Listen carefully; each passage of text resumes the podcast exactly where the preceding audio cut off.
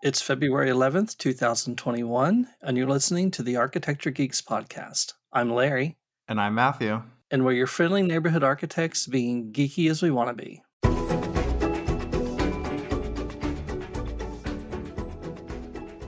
Welcome back to the podcast, everyone. This is our next the next episode of our international series as we promised as we promised last week.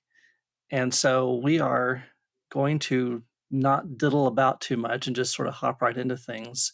Our guest today is Phil Coffey with Coffey Architects, and I am going to let him introduce himself right off the bat. Good evening from London. Uh, my name's Phil Coffey. Um, as uh, Larry just said, I'm director of Coffey Architects. Uh, Coffey Architects are 20 strong practice in London, working on all scales of project from small um, houses, new build houses these days, up to our biggest completed project is 400,000 square foot master plan in China. Wow, that's that's big. well, so so really, what we want to do today is is you know as, as we mentioned on the uh, when we first started doing the international podcast series was that we want to talk about places that we can't go because well obviously we can't go and so one of the places that we wanted to talk about really was london because well, I, I've been and I, I really love it. And I think from a residential standpoint, there's plenty to see. Um, my my image of, of London has always been when you talk about housing, it's these long blocks of, of townhomes, essentially, or I guess, well, what we think of as townhomes, all just smashed together. So you have this long, giant facade down the block. So we're going to get into a little bit of that and how people there are using their their gardens. But but to kick things off, what I really wanted to ask because it's it's it's hard to talk about things today without talking about the pandemic. We wanted to get a feel for what what the current restrictions are right now in England and how you guys are sort of dealing with that. You know, are are you is it all remote work now and how are you working out meeting with clients and and job site visits, all that sort of stuff. So so what's really going on there? Well, we're in full lockdown. So um, I have a couple of friends who tried to escape abroad um, a couple of weeks ago. They failed.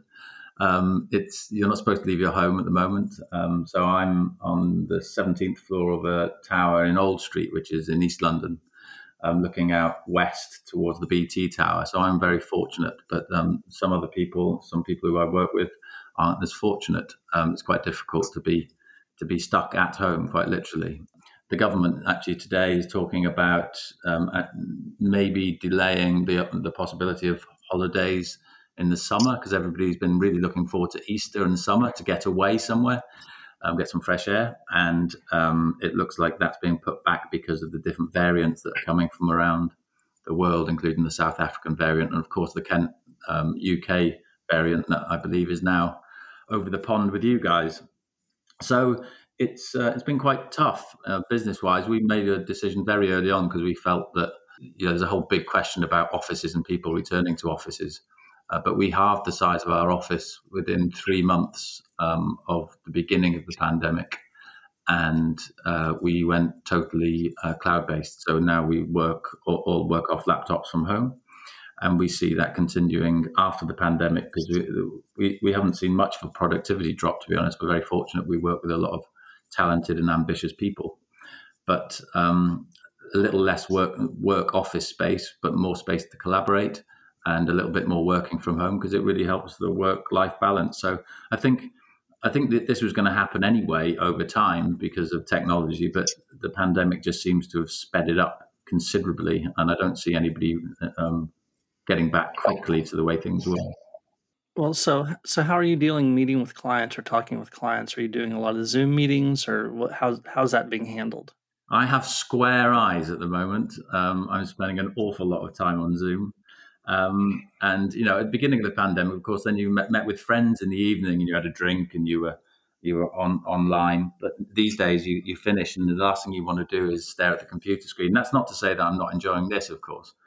Um, but there is there is that, that, that it is eight hours a day on on Zoom and Teams. Um, uh, new clients, interestingly, I mean, I think that's a really interesting question about clients. Is it's it, it's been the biggest concern really is that none of the serendipitous moments of bumping into people um, when you're out and about, going to conferences, uh, going to the pub, um, uh, talking with friends. You know, it's serendipity where work comes from. And of course, one thing that the pandemic has done is just remove that serendipity. All of the meetings that you have tend to be set up. But interestingly, I think organically, people have become less afraid to make connections now um, straight off the bat over the internet um, and through different um, media and sources. So I think there's going to be, you know, when I think of the times, I mean, getting across London, I'm sure getting across Dallas or getting across LA or getting across New York is pretty tough. And it's pretty tough in London. And the amount of time that we used to spend traveling from one side of London to the next in order to meet clients and for them to meet us, of course, as well, was was was troublesome. Didn't leave as much time to actually do some work. And I think now we're much more productive. We're not traveling to work, from work, across London to go meet clients. And so uh, between the serendipity and the forced nature of having to commute across London, I think there's a balance. So we picked up uh, quite a few new jobs. Um, the beginning of this year has been really exciting. There's uh, there's there seems to be movement.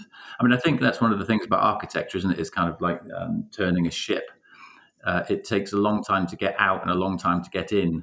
And thankfully, it's not like running a pub, which you know the hospitality sector here has been in a lot of trouble um, because um, you know one day you, you have got a pub full of people, and next day you've got nobody in the pub um, or the hotel or the theatre or the restaurant. But with architecture, you know, some of our projects last two years, three years, and so during that period, you know, if the pandemic starts, those projects still move on, and you still know the clients, and then it's about picking up some new stuff along the way. I always talk about kind of a shadow. I, you know, if I go on holiday for two weeks, there's always a shadow in the work that we get in, simply because I've not been around, um, and it, it it feels to me that the pandemic will have a certain kind of shadow, although I do think there's a huge amount of pent up demand. And in the end, people need to put their money somewhere and they need to invest. And architecture um, and infrastructure and construction are great places to start to restart an economy. And I think the government is aware, and if they're not, they should be very aware that um, architects, contractors, um, and the design industry can really help um, get out of these situations like these.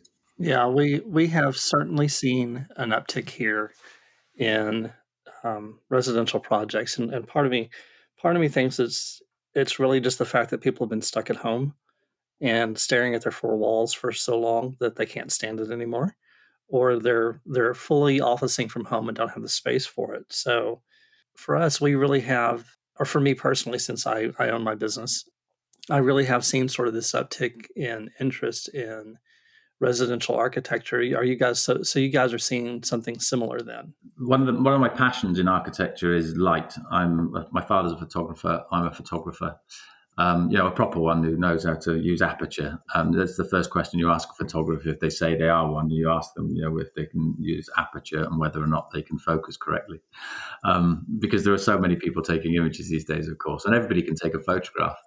Um, but there's a slightly different way of taking a photograph if you know how to use a camera. The reason I say that is I, am passionate about light. And um, I think that the more people are connected to light uh, or, or, made conscious of light, which I think is part of an, an architect's job and certainly a photographer's job, is they're more connected to their environment. If they're more connected to their environment, then they care a little bit more for it. Because uh, yeah, I care a lot about the environment. I've been fortunate enough to travel quite a lot, and one thing I've noticed in in the way that you describe is that one of the good things out of all of the many terrible things that have come out of this pandemic in terms of the way we live is that people are much more conscious of their environment now. They're much more conscious of their the interior, interior spaces that they inhabit what's good for them and what's bad for them because you know they haven't been anywhere else. And light is a big part of that. Comfort is a big part of that. Heat and the environment, big part of that. Um, I don't think I've ever spent so long in my home. Um, I'm fortunate enough, and I shouldn't say this, but I live in a tower block which has got comfort cooling in it. So I've been at 21 degrees through the summer, through the winter, and here today as well. And sometimes I'm on Zoom with friends or with colleagues, and they've got jumpers on and coats on in their house, and I recognise that other places it's actually cold out there today. So I think, in a wider sense, people are just becoming much more conscious of their environment. And yes, on the backside of that, there's been a significant uptick in, as you describe it, in the question of people where they live and how they live, whether that be through extensions, whether it be refurbing their homes, or whether they want to move out of London or into London um, and build their own home to create their own environment which they're comfortable in. So one of the things that we were really fascinated about and and and something that I've I've seen a lot of is is the the culture of residential extensions in in London. It's a it's a crowded city and and and things that we've noticed about the residential work in the city before COVID is that London has a strong culture of basements and backyard extensions or, or renovation. And I, so I guess we're, we're trying to understand what it's like to do an addition in in England and in London specifically because here in the U.S. we have this it's a, it's a pretty uniform culture. It's it's a th- orthogonal streets and sites. They're detached houses, and and the vast majority of our cities are under 200 years old. So that way, if you're digging a foundation in the backyard, you, you don't really have to worry about digging up some Roman ruin or, or, or finding King Richard in the in a parking lot or or anything like that. So it, it, it makes so an addition in the U.S. makes a, a, pretty straightforward makes for a pretty straightforward process unless there's some re- regulatory obstacles. Can you compare that with your experience in London and and especially I especially and I'm I'm especially curious about your your your hidden house addition to to hear how how how that all went together. Well, there's a couple of long stories in there, but um, the, the, regulatory side is a really important side in in in, London, uh, especially. But just coming back to what Larry said earlier uh, about London and the kind of the long rows of houses, I remember when I was young and I imagined living in London on, in one of those beautiful terraces, you know, with a park in the front, with the back facing west, with tall ceilings, and of course those houses exist, but um, London is a is a city of villages, you know, and of all ages. Um, and we went through the war, of course, so there's a lot of destruction in that sense. Um, so it's a fragmented city in that in that regard. And so you get many many different types, you know, from from terraced houses or row houses, I think as you call them, to mansion blocks, to uh, kind of fragmented triangular sites in between places, really dense urban tight bits of the city and then, of course, more 1960s open spaces and the, the proliferation of houses post war as well, um, in terms of semi detached. So there's a huge amount and variety of different types of home, and each of them have their challenges. We've worked on most of those types of houses, and I guess the question is always the same for us: is how does somebody live in the house? Um, what's the typology of now? What's the typology of the future? Um, how do people live? You know, we see gender balance changing significantly over the last 20 years in terms of the way houses are laid out, open plan or cellular spaces, connection to back gardens, um, as we call them. And so, so there's a lot to think about. In terms of the regulatory side, there's a kind of a, there's a constant battle, I think, in in London, because Britain is in essence a kind of conservative small C country, or many people would have you believe. And the planning department is actually, I would say, conservative. Um, we have a huge amount of conservation areas in London, which has have significant restrictions on what you can do in those places. Although they are loosening up um, uh, during the pandemic, that kind of constant battle against the bureaucracy and the and the construction of extensions into the city is is, is an ongoing question quite a lot of the time in conservation area, you can do stuff to the rear of homes that you can't see, but you can't change the front of the homes in order to protect that, the heritage of those locations. So the, the, the, there's a lot to think about um, in every home, um, which, which, is what makes it, I, I think, so interesting, because uh, architects like a boundary or two, don't they? You know, if you can push against those boundaries, then sometimes through that through that um, curiosity and that strength of character, you can you can design something and create something which answers all the questions that need to be answered, but with a bit of delight and joy. Um, and I think that's why London architecture, or certainly the residential market, through uh, different awards and different um, uh, practices, young practices, show so much creativity um, and and ambition. I, I absolutely agree with you that having boundaries to push against makes architects more creative in in how they how, how you can solve a uh, a resident a, a complex residential site or um, having a, a, res, a, proximity slope and how how you can you know squeeze an addition under in, into an attic underneath uh, a, a, proximity slope per some kind of zoning like that. So, so to give an example of what I was describing, uh, in essence, Hidden House sits next directly next to a Grade Two listed property. Um, I actually my office used to be below the site where the house was built. Um, and I was actually offered the site to buy the site, and I didn't buy it because I thought uh, we probably wouldn't get planning on the site. Interestingly enough, um, and then a client bought the site, and they approached us because we knew we were in the office below, and then we got planning for the site that I didn't think we could get planning on, which was a bit back to front. But the the the house itself is a, is a really good example of trying to respond to a listed property in a conservation area, because there's a question about harming uh, listed buildings and the curtilage within which you build. So there's a wall that goes around the the large, in essence, uh, apartment block, which was built in 1891, I believe. In essence, we had to hide the house in order to build on that site, and to hide the house, we could pretty much get one window in the wall that wrapped around, which matched the existing wall, um, and we filled the site. Um, but then the joy was in the roof. So we created a roof uh, which had these ocular windows within them um, and particular angles, which gave the roof a, a, certain lightness, which would then allow light to pass. You only get it first thing in the morning and actually up to about one o'clock before it passes behind the listed building. But the size of the house um, and the the tightness and the kind of the detail that had to be done in order to make that work was was was a real joy. And the client was actually from Turkey, and he was an architect as well. And we worked really well in the collaboration. But to get to that point, we had to go to pre-planning. I think we went to pre-planning twice, which is a which is a process that we have to go through in London. So you do a pre-planning application and then a full planning application in order to start a conversation. Quite often with public or um, local consultation for the project that you're going to build because at the planning stage you go to committee if it's not under delegated powers and at committee um, you have councillors and councillors are there protect in essence the residents of their ward.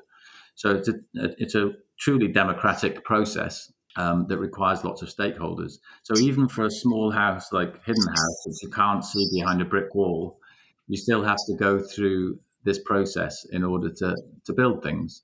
Um, and I think there is a tension in that, which leads to, as I was describing, kind of more creativity um, and uh, more value, if you like. I mean, I think one of the things that underpins all of this is just land value.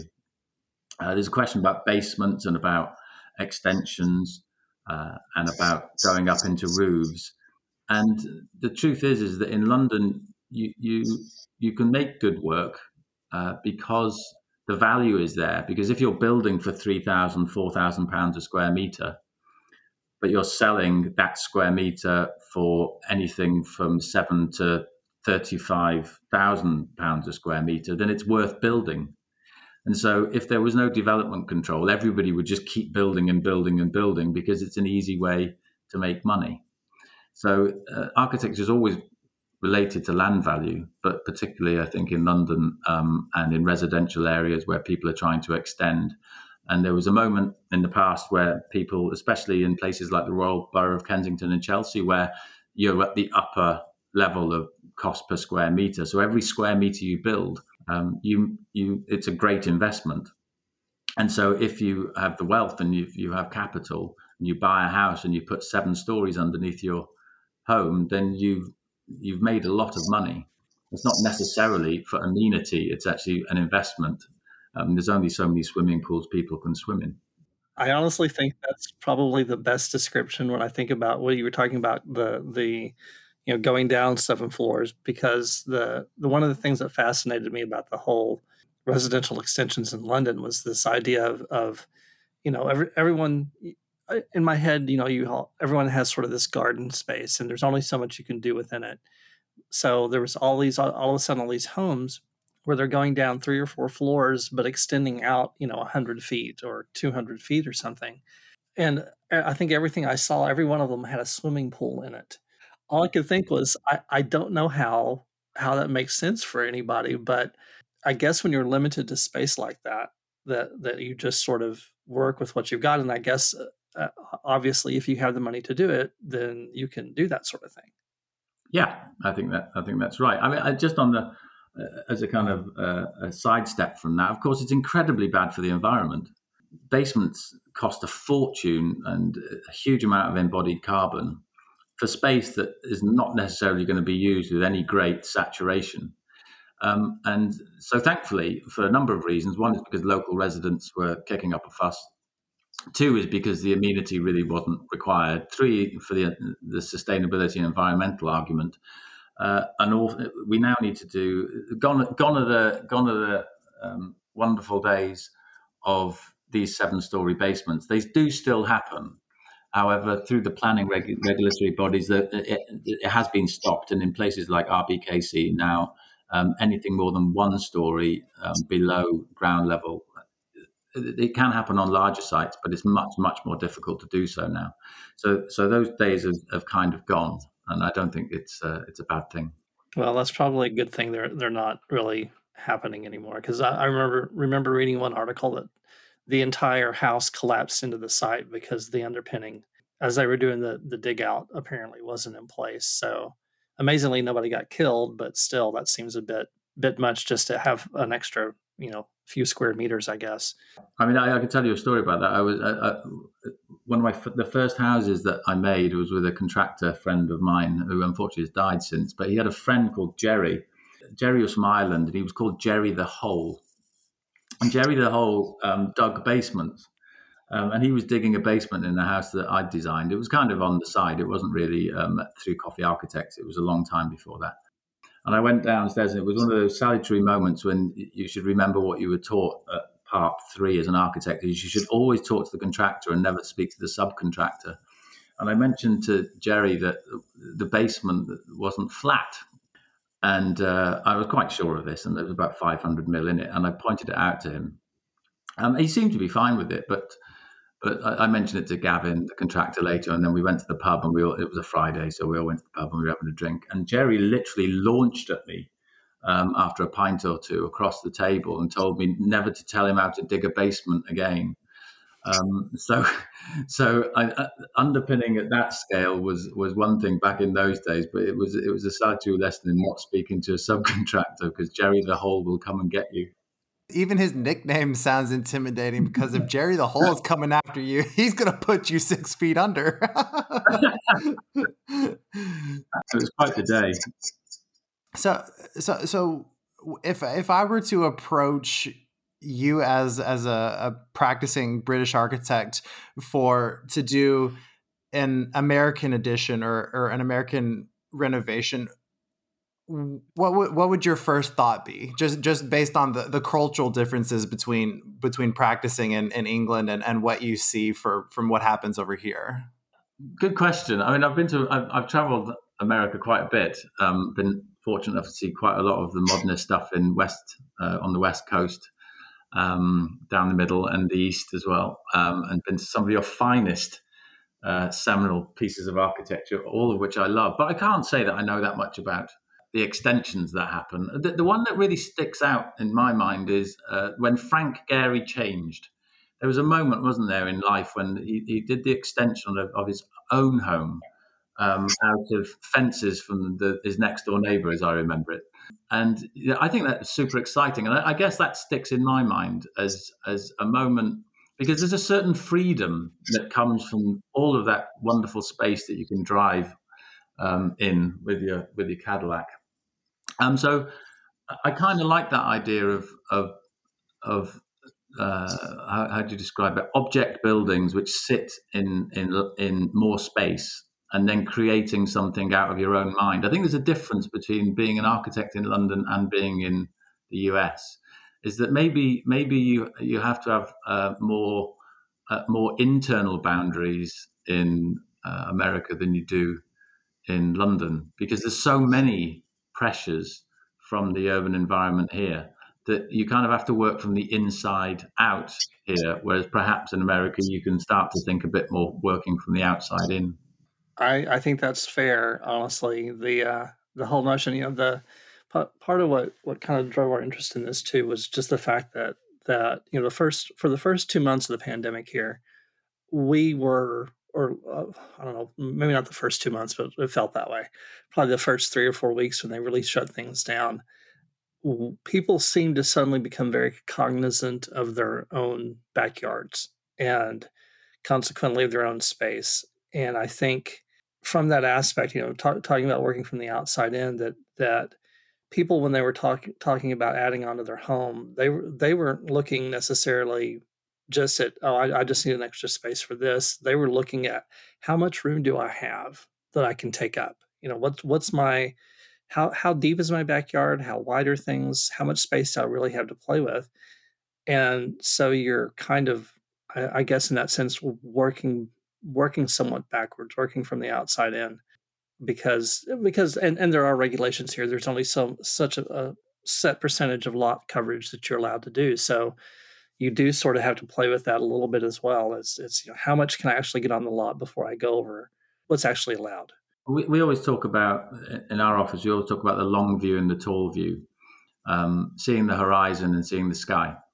Uh, two very simple things uh, in the world, but it's a big part of architecture for me. Certainly, knowing where the sun is, or the angle of the sun is the angle of the light that's coming through the apertures that you make, and that can work from a small house in a tight urban site to uh, a, a, project in China or an office building in King's Cross.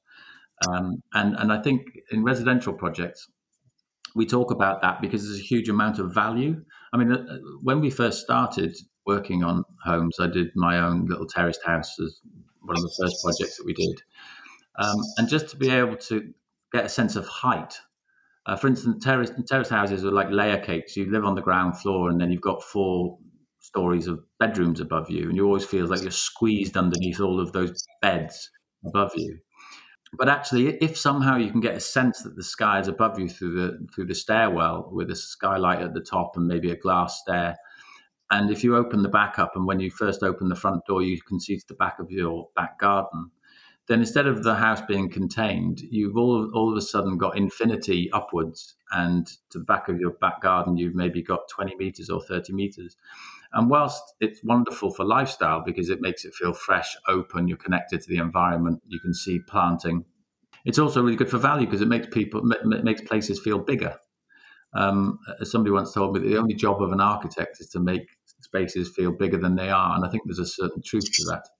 With the move towards everybody kind of working from home or even a hybrid model where where do you see the industry i mean we and we touched on this a bit at the the top of things but uh, where where do you see work in general going after COVID? Is this is are we all going to rush back to the office? Is is there going to be all, complete working from home? Is there going to be a hybrid model? How how do you see things kind of playing out over time after after everything kind of calms back down? I think in general people will want to work from home more. I mean that's certainly my experience of friends, colleagues. Um, and you know we can understand why. Uh, it's a better work-life balance from my window here, I can see the city uh, and I can see very, very large office buildings um, just completed with huge floor plates. And it'll be really interesting to see how people will want to return to those spaces because of the commute. You know, to get into London, it's an hour, an hour and a half for some people, an hour and a half home. Um, an awful lot of these jobs, maybe you don't need to be in the office. It's, it's, it's a question of culture as well. As maybe big companies um, one of the things that they rest on is the idea that they own a big building, that they have that kudos. Um, and actually, in, in, a sense, it democratizes uh, work because you're only as good when you sat in your kitchen and you're on Zoom. You're only as good as the ideas that you talk about, and you're only as good as the ideas that you come up with. And I think that's different when you when you have this sense of going to a large developer or a large contractor, and there's this kind of humbling experience. So I, I, I, think it's a good thing in some ways. We've just finished an office building in King's Cross, which is full of light and it talks about facade and the way that you can ameliorate light to kind of give you a sense of time in the day to uh, help with your concentration, um, reconnect you with your circadian rhythms, um, which is what, in essence, good architecture for me is all about. So the fundamental question is when you get up in the morning, do you want to go to that office space? A, a long, a long time ago, well, maybe not that long ago, ten years ago, people were talking about the the home becoming the office. There was an awful lot of conversations about that question and about how you put offices into homes. And, and we do that now, of course, because people will want to be in the homes more and working in spaces that are comfortable for them. But more and more offices are now becoming homes. And I think that we'll find more and more of that. Uh, offices are a place to collaborate, offices are a place to meet, and not necessarily to turn up and do the kind of the, the, the, the more manual tasks that you can just get on with on your computer in in in, in the home. So I think there's a there's a balance. Uh, whether people will want to come into London, whether they want to work from home, everybody's different. But I do think it's going to fundamentally change, and I think for the better because I think it will help with work-life balance. Here's hoping, anyway, because God knows, I, I really don't want it to get back to where it was before because it was, you know, London is a hectic place. Um, and whilst it's not very healthy being stuck in the house at the moment, I do think it is very healthy for people to have more time to themselves, um, less travel. And it's good for the environment, it's good for the city as well. More cycling, more walking, less getting in the cars, less bunched up in trains. London's a busy place, but you know it doesn't have to be quite as busy as it was before.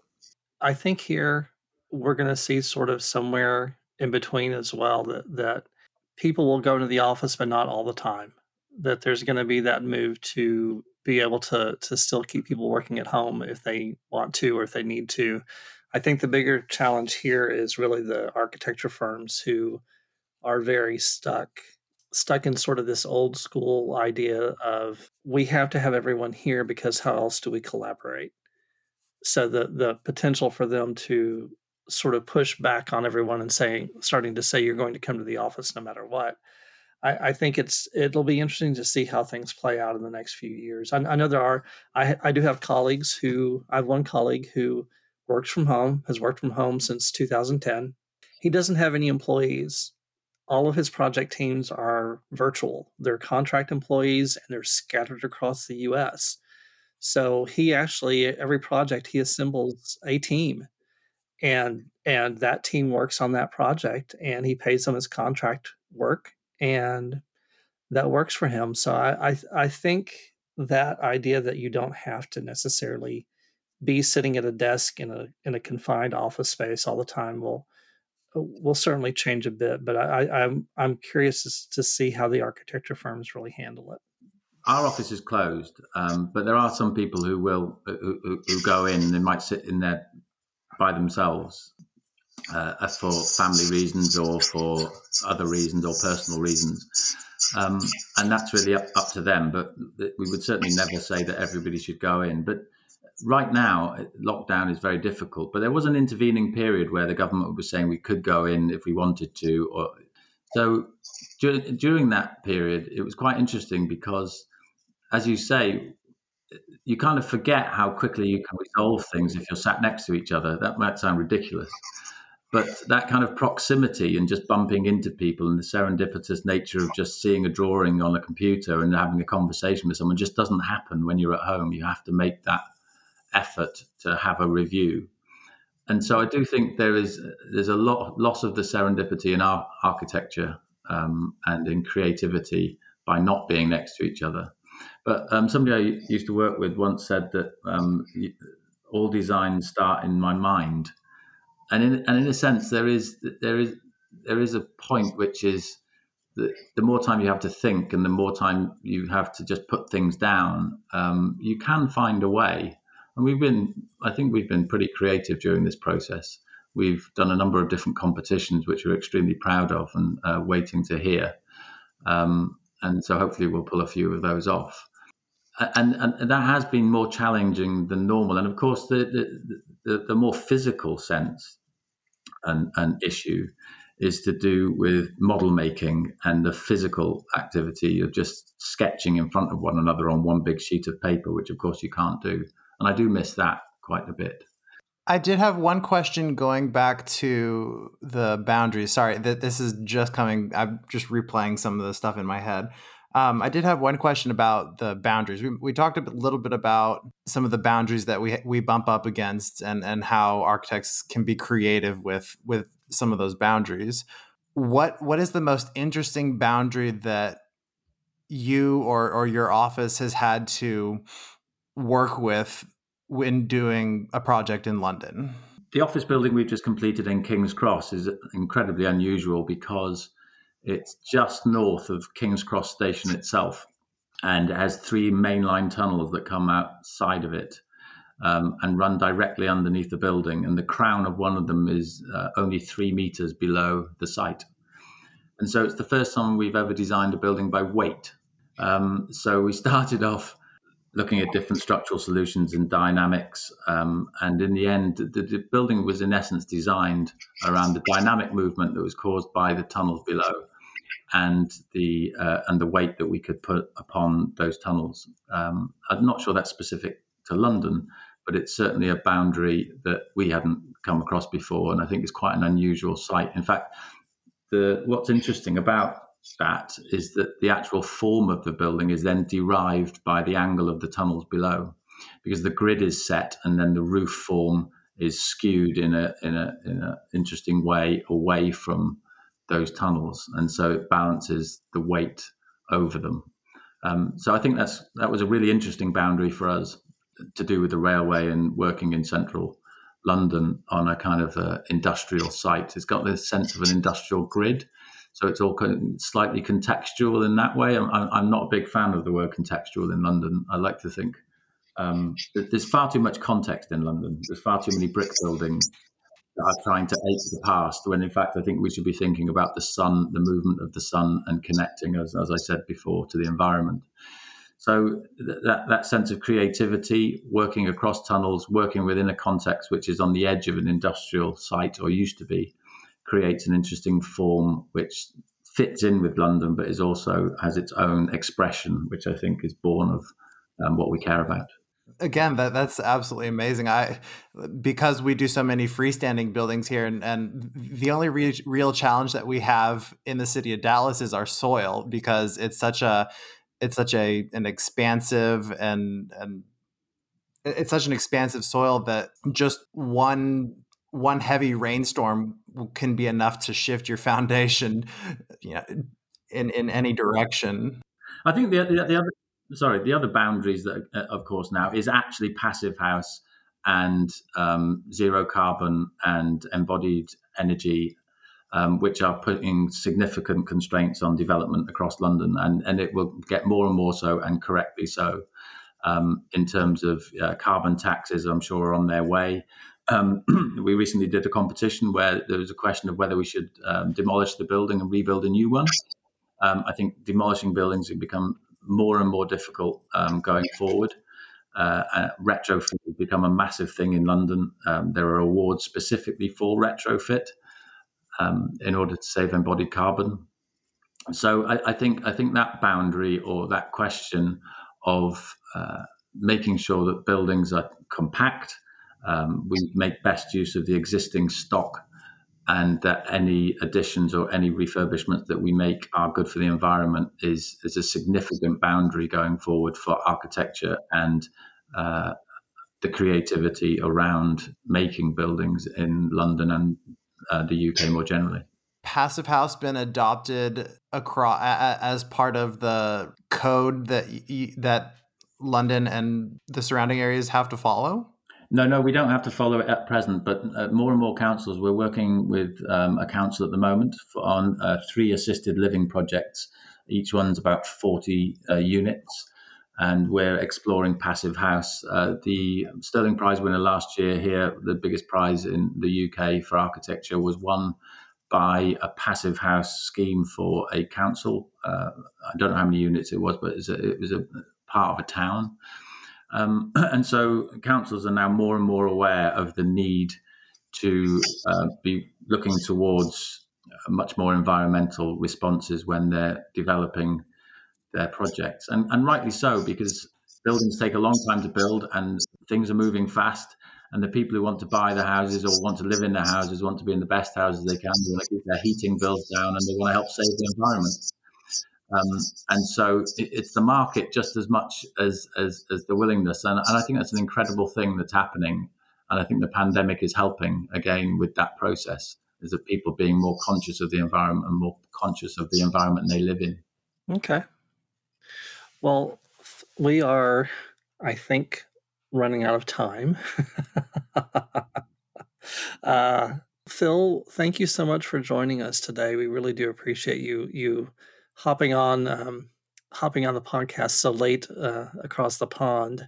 I know we're we're six hours behind you, so you were nice enough to to go ahead and, and join us late. Anything anything you wanted to add before we before we sign off? No, just thank you for asking. And um, I think London has got a, a, bright future ahead of itself. I think 2021 might be difficult, but 2022 is going to be very exciting. And there's a lot of great architecture. I've been fortunate enough to judge some awards recently, and some of the work that's coming out of this city is is really rather wonderful. Um, lots of young practices setting up. You know, setting up in a recession, as they say, is always the best time because it can't get any worse. So I'm looking forward to seeing all the young practices that come through from this pandemic. That's really great. Well, cool. Well, everyone, we hope you've enjoyed the podcast. As usual, if you have any comments or stuff, you can reach me, Larry, at spotteddogarchitecture.com, or of course on Instagram and Twitter at spotteddogarch. And for Matthew, you can find me at ArchGeekMatt on Twitter, and you can always visit our website at architecturegeeks.com. All right. Well, everyone, we will be back in a couple of weeks with a new podcast. In the meantime, enjoy yourselves, stay safe, be safe, and we will talk with you later. Bye. Bye. Bye.